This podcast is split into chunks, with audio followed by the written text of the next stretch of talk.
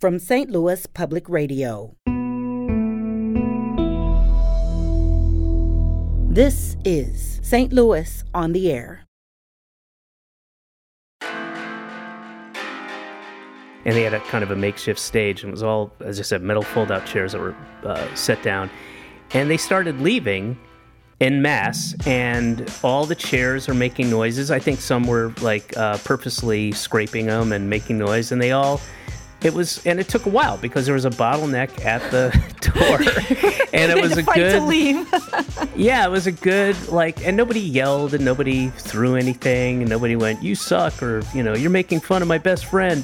Um, but uh, uh, definitely a speed bump in the next few minutes of the the set.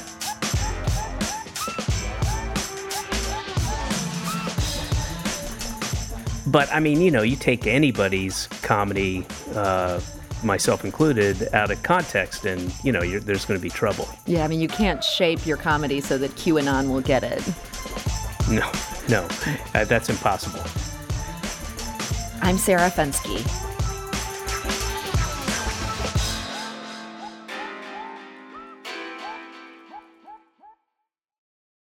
Comedian David Cross has a few thoughts about COVID 19, specifically about people who refuse to get vaccinated or wear masks and just might pay for it with their lives.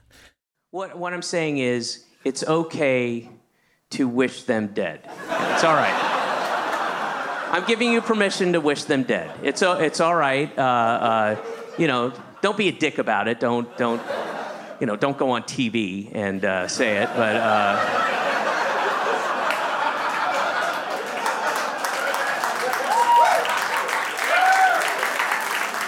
you know, just quietly in, in here in your heart, you can wish them dead. And the reason it's okay to wish them dead is because wishes have no power. It's okay. It's fine. And that is from David Cross's new special, I'm from the Future. It drops this Saturday. You can check it out on his website, officialdavidcross.com. And David Cross joins us today. David, welcome. Wow, coming in hard there. Coming in. I mean, you know, you you do not mince words on this, huh? The, the most salacious part of the yeah, not easing into that at all. I mean, this is public right. radio. We have to go right for the most salacious, right? There you go. That's what we're known for. Yeah. Well, so this new special, uh, is this all about death? No, no. Well, I mean, uh, it, there's that the the COVID stuff, and then I talk about um, in a very enlightening, humorous way about having to put my dog down. Oh. Um, yeah. So there's the that part has death in it. The rest of it, eighty two percent approximately. Oh, it's all the optimistic, joyful, life affirming stuff. all that stuff people know and associate with you. Just they're they're gonna come and just laugh at life's pleasures, right? Yeah, there's some stuff in there. Yeah, yeah. So this is called "I'm from the Future." Uh, What's the what's the joke on that? Um, it, it like the last uh, special I did uh, before this one. It the title comes from a bit, from a line in a bit. So I have a whole bit that's the premise is I um, address a classroom full of uh, like seven year olds and explain to them what they're going to be like in the future and what's going to make them angry uh, in the future. It's a whole bit, you know, with a beginning, middle, and end. But that's that's where that the title comes from. So you're the man from the future, come to like sort of warn us, like here's here's what this is going to be. Yeah, well, not you, just kids. Just Little kids. Okay, I don't get the warning. Too, it's Yeah. too late. It's too late for you. I'm afraid it's too late for you. But you still believe you have hope for America's youth? Uh, I do. Uh, I mean, I, re- I, I, that's the one part of me that uh, where I find hope, and I have a uh, a little girl who's about to turn five next week, and um, I watch her, and I watch her friends and her playmates and her classmates, and that uh, gives me total hope. So, on the subject of that hope, I was watching your Netflix special, Making America Great Again, because I, I, can't watch this one yet. It doesn't drop till Saturday. That's when I will learn about the future. Um, you were talking a lot about America and guns and, and TV, and you were asking how many more innocent people have to be shot to death before we do something about it in this country. This mm-hmm. is a mm-hmm. question that well meaning people ask a lot. Well, you said you'd crunch the numbers and that 1,776 people would have to die but it can't be cumulative. It has to be all at once, like we'd have this terrible mass shooting event. Well, a couple of years have passed since this special came out. I- am wondering if you still stand by this number. With America being what it is today, would it take more than that now? No, I think it would take a little less, actually. Not a tremendous amount less, but maybe 48 less, uh, just because of all the, the people we've lost. Um, uh, to COVID, and um, you know the the our population decreased for the first time I think ever, um, and uh, and it's and more and more people are going to die. So I think it'll take a little, a fraction less this time, since we are we're dying earlier. Our quality of life is uh, uh, dramatically uh, lowered, and um, uh, our uh, you know mortality rate is lower. So yeah, yeah. So we're, we're a slightly smaller country, so we we can yes. have a little bit less carnage. Again, just crunching the numbers, Sarah. I'm, I'm glad you're staying up on these calculations. I had wondered if you would come in with like the most up to date information. You're you're ready for it. Always. I'm the Nate Silver of my room. so I got to ask though. I mean, I thought this part of the special was very funny, and I, I don't know. There's probably some people who will not find this funny at all. But you basically said like, look, we need to do something about gun violence. Why don't we pay some white guy to go to the Kentucky Derby and basically launch a false flag attack? And I thought, man, if somebody takes this little clip out of context, these conspiracy theorists are going to go crazy. Like you're basically oh, yeah, well, speaking to what they think happens here. Did that? Did anybody seize on this clip to try to say this is what the left is up to? You know, they're going to plant a, a mass shooting? Uh, not that I'm aware of, but I try to stay away from that stuff. I mean, those are like fringe, crazy people, uh, and I, I just for my own mental well-being, I try to stay away from that stuff. And and I'm not 100 percent successful, but try to stay away from social media too. Oh wow. Um, but and again, I'm not, and and I have a, a special to promote, so I've been on it pretty frequently in the last uh, three, four weeks. So, you know, I, I uh, unfortunately have to see some of the garbage that's out there, but um, I do try to stay uh, a bit away from it. Um, but I mean, you know, you take anybody's comedy, uh, myself included, out of context, and you know, there's going to be trouble. Yeah, I mean, you can't shape your comedy so that QAnon will get it. No, no, uh, that's impossible. So, speaking of, of maybe humorless movements, um, before your tour was canceled, you had planned to come perform in St. Louis. Now, you have kind of a history with St. Louis. You have called us the most humorless city in America. Should we be insulted by this? Uh, yeah, of course. I would be. I would That's be. a big insult, um, David. I I don't know what the context was that for. I'm sure I'm sure I was being uh, you know a little a little wry. Um, I, I, I uh, had not. I had in the beginning of my career. I did not have um, very good experiences in St. Louis. I'm, I'm, sure it is all coincidental. It happens sometimes. Sometimes you have there are places where I always have a great set, and there's some places where it's not that great. And for whatever reason, St. Louis was. Uh, you know, I just never did well there, and um, uh, and then I had one specific experience at St. Louis University uh, that was really bad. Um, I mean, it was funny for me; it'll go in my memoir, but uh, it was uh, you know not good for the the Jesuits there, and um, and so I think that's where that came from because I, I guess mm-hmm. somebody had noted that I hadn't played St. Louis on any of my uh, yeah, I mean, like at, bigger tours. At one point, you didn't play seven, St. Louis for 17 years. Apparently, this SLU performance was so harrowing. no, I don't. I honestly don't think it was uh, uh, uh the only place to the best of my memory, the only place I've ever said, no, I'm not going there is Florida.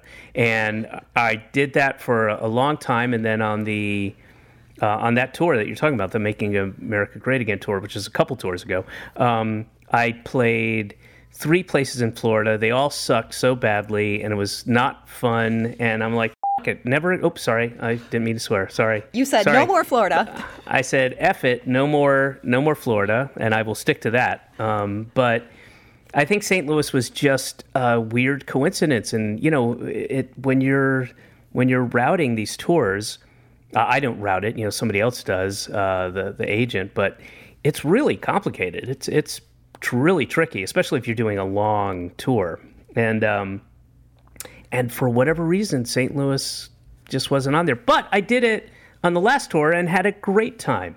Had a great time. Uh, I can't remember what theater I was in, but it was uh, it was really fun. It was a really fun show. I remember that. So we were no longer humorless. That, that, that we'd maybe outgrown our humorlessness.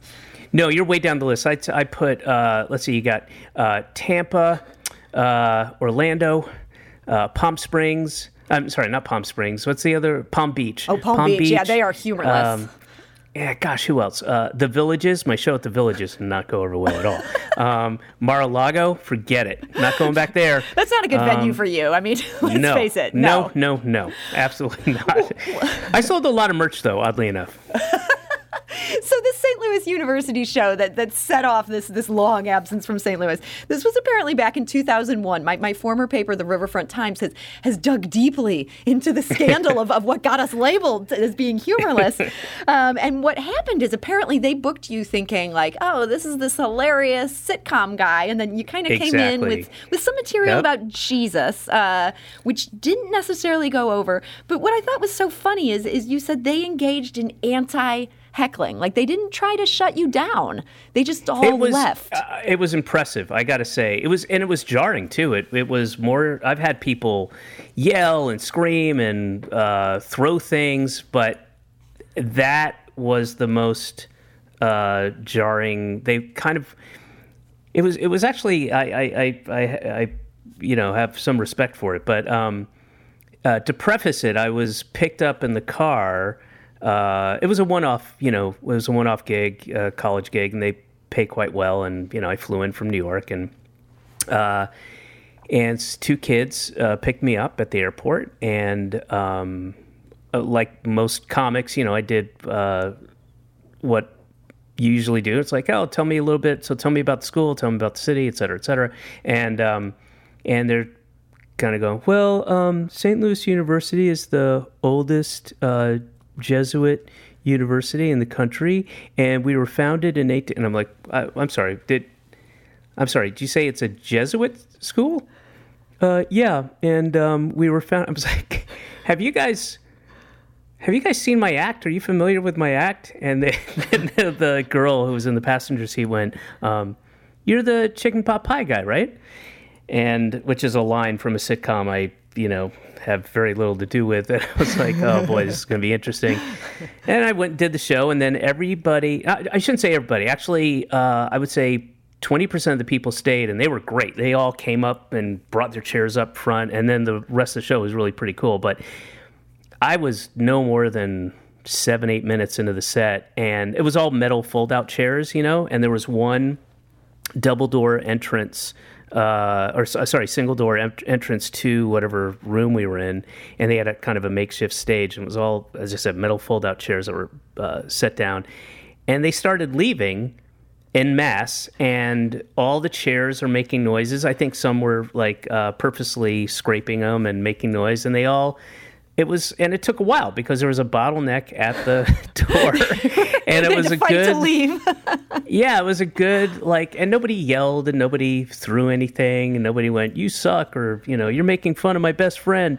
Um, but uh, it was it was very effective and kind of you know, and it it, it put a, a definitely a speed bump in the next few minutes of the the set, and then I you know kind of recovered and uh, um, and the the rest of us had a good time. But there were, as I said, there was like 20%, if that many people left. Very few people left. Well, I'm glad St. Louis has recovered. Your most recent show here, uh, 2018, uh, when David Cross was here, we did well. We laughed hard. Yeah, we- it was it was great. It was a good it was a fun show. I remember that. So, David, I think our team is ready to kill me because I have not asked you at all about Arrested Development. I'm so sorry. Um, people love this show, and we have so many listeners who want to know why is it not coming back. Well, I mean, I would watch season five to get the answer to that. I think, uh, I think, you know, there was a very earnest uh, attempt to bring it back, and I thought season four was really cool in the way that it was initially planned, where uh, that Mitch had for it to be all this kind of layered stuff, and then they went and re-edited it. Um, and I thought it was a, a, a, cool, somewhat noble experiment, and it was interesting.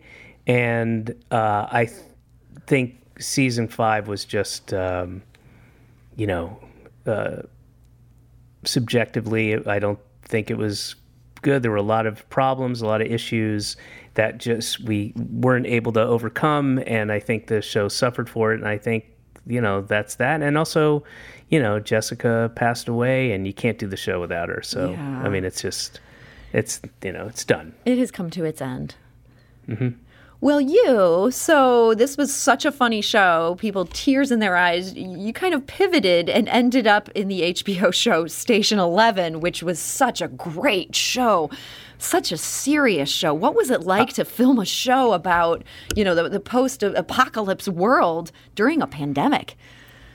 well first let me say i i saw the the show a couple weeks ago i i burned through it so quickly it was it was just wonderful and uh i mean I think it's one of the best shows I've seen in years and years and years. I love the storytelling. I, really gravitate towards that kind of storytelling. Um, I thought the the it looked beautiful. It was well directed. It was uh, there's some amazing acting in there. Uh, I mean, there's a lot of great people in there, but Himesh, Himesh Patel is just stunned. I mean, it's just great. So It's- many good it's a- actors. yeah, and uh, um, and uh, um, I I mean, yeah, uh, and I, you know, I was I I was in Toronto. I was uh, in lockdown there. Uh, was up there. Had to move the whole family up there because my wife was working on a show that was shooting there, and then we realized pretty quickly we were going to have to. There was no coming back and forth at that point. point, and. Um, so we moved up there temporarily. Uh, we didn't realize we were going to be shut in for six months. Uh, that was a bit brutal. Um, Six months, yeah.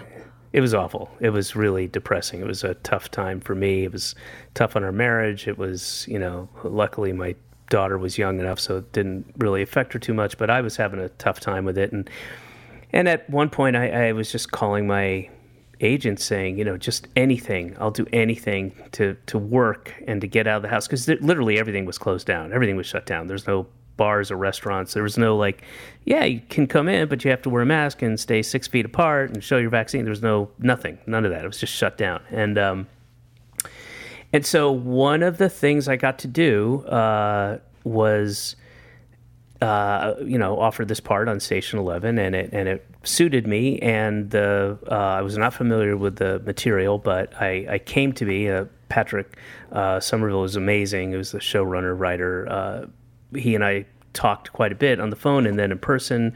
Um, and he sent me some scripts, and I I'm like, yeah, this sounds great. And then, you know, my actual participation was so, uh, you know, uh, uh, kind of in and out quick. Uh, we shot all that stuff over, I think, six days. I want to say, um, and and it was it was a treat to be able to, uh, uh, you know, get to work and to work on that particular uh, show and uh, work with that cast and the people I got to work with. And so, David, I have to cut you off here. Unfortunately, we're out of time, but out of this suffering okay. ended up being beautiful art. And so, really, I mean, I loved it. Yeah, I cried. Wonderful. I was watching the, the last two episodes. I was crying. I just it was it was a really really great show. I, I'm I'm so happy I got to be a part of that. Well, David Cross, thank you so much for joining us today.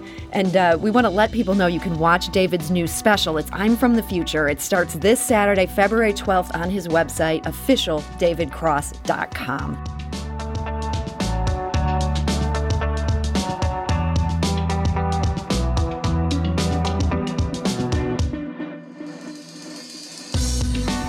This episode was produced by Jane Mather Glass with audio engineering and podcast design by Aaron Doerr. Our executive producer is Alex Heuer.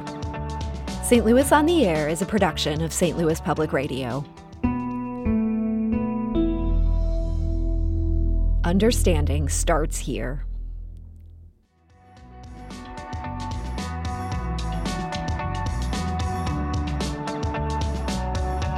Do you find yourself regularly listening to episodes of St. Louis on the Air? Suggest us to a friend you think might enjoy our conversations. And leave us a review and rating on Apple Podcasts on the App Store. It's the simplest way to help people discover our show. Thanks. St. Louis Public Radio is a member supported service of the University of Missouri St. Louis.